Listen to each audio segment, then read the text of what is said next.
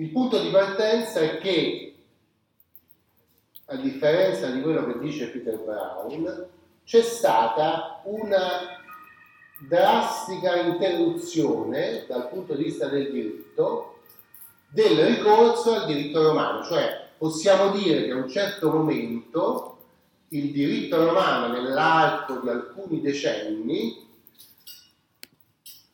è stato fortemente ridotto nell'uso da parte del, dei cittadini dell'impero. Questo sembra emergere sempre di più dagli studi che si fanno proprio in questi ultimi anni sui eh, frammenti di papiro che contengono opere giuridiche. Eh, vi devo spiegare un po' meglio.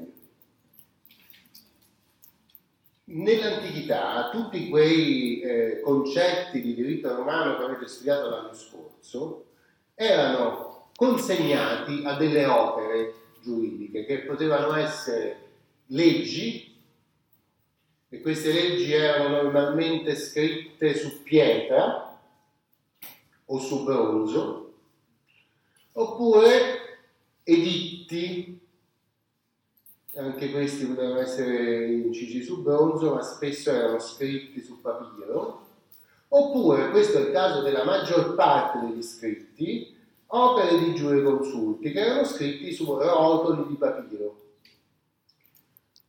Non, a quanto pare non molto su libri cuciti sul dorso fatti come quaderni, ma su fogli cuciti l'uno all'altro e poi arrotolati. Questo faceva sì che nel mondo classico ci fosse una cultura del diritto che era fatta molto di memoria, perché il problema del rotolo è che quella frase che tu ti sembra di ricordarti, per andarla a cercare devi trovare tutto il rotolo. Quindi è bene che te la ricordi a memoria, perché non è che tu sfogliando la ritrovi facilmente, no? Quindi è un mondo di concetti che partono dalle leggi. Le leggi sono spesso su bronzo, su pietra, e quindi si possono andare a leggere. Però l'interpretazione è un'interpretazione che è fatta da una comunità di sapienti che leggono questi testi e che si formano le proprie opinioni. Verso la, il terzo, il quarto secolo viene introdotto il, la forma codice, cioè la forma libro, che non è arrotolato, ma è fatto di eh, quaderni piegati e cuciti sul dorso. Questo tipo di libro è più accessibile ed è questa la forma che veniva preferita dai cristiani per scrivere le Sacre Scritture. Cioè l'accesso al testo è diverso quando uno ha un libro di fogli cuciti sul dorso, perché può saltare da una parte all'altra molto più facilmente, e poi c'ha dei margini per scrivere alcuni commenti, alcune spiegazioni al testo, no? Ora, questa forma di libro, di codice, viene adottata anche dalle opere giuridiche, siamo sempre nel terzo secolo e nel quarto secolo, che vengono trascritte su questi grossi codici. Il problema è la materia di cui sono fatti questi codici.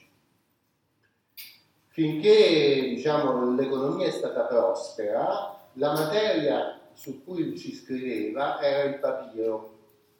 Il papiro era una fibra di origine vegetale che veniva prodotta in gran parte in Egitto. C'era una grande industria di produzione del papiro che poi veniva distribuito in tutto l'intero ed era una, un materiale abbastanza economico, cioè si poteva scrivere senza spendere troppo per comprare il papiro. Però il papiro è un materiale deperibile, se tu lo tieni in un posto umido marcisce e si perde.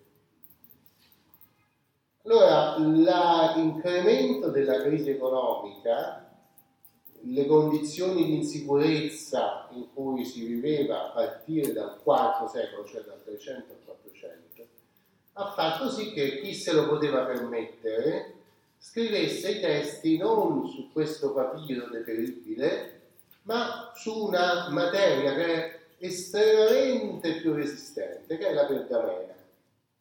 La pergamena è pelle di animale, in genere pecora, ma possono essere anche capre, maiali, eh, trattata per farla diventare molto sottile, che eh, resiste straordinariamente agli agenti atmosferici.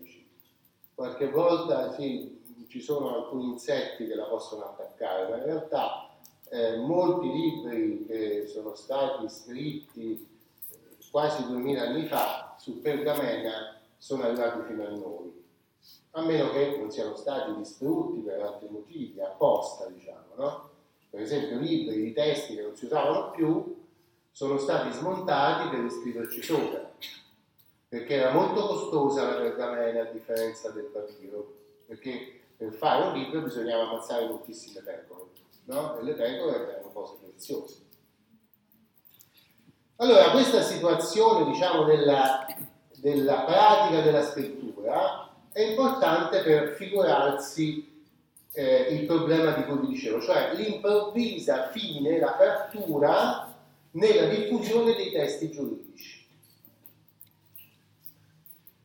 Cioè il passaggio dal papiro alla pergamena, che ha interessato ovviamente tutti i testi sacri, le opere dei padri della Chiesa, Sant'Agostino, Sant'Ambrogio, San Girolamo, eccetera, non ha interessato i libri di diritto, che sono rimasti scritti su papiro. E questo è stato verificato da una ricerca proprio quest'anno, l'anno scorso, che ha analizzato tutti i frammenti grandi quanto un francobollo di papiro che sono sopravvissuti, specialmente in Egitto, dove c'è il deserto, quindi non c'è l'umidità e certi pezzetti sono arrivati fino a noi. Ebbene, la cosa sorprendente è che fra tutti questi frammenti circa la metà sono di opere giuridiche, cioè moltissimo più di oggi. Se oggi voi andate in libreria, c'è cioè uno scaffale dedicato al diritto, poi deve essere la libreria e altre cose, no? Bene, tra tutti i pezzetti di papiro che sono sopravvissuti, la metà sono i testi giuridici.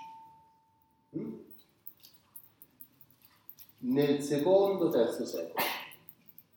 Quando il papiro si deperisce, quasi tutto quello che c'era nell'Europa, da questa parte del Mediterraneo, è andato perduto.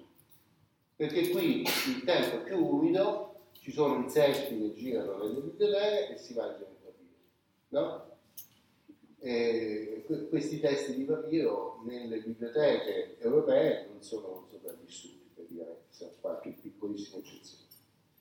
Quello che è sopravvissuto è quando si prendevano questi testi e si riscrivevano sopra la pergamena, si copiavano, allora sì che il testo poteva sopravvivere. Ebbene, il processo di copiatura delle opere giuridiche non c'è stato, semplicemente nessuno le ha trasferite su pergamena. Perché questo? Perché non servivano più, non si usava più quel diritto che è il diritto classico.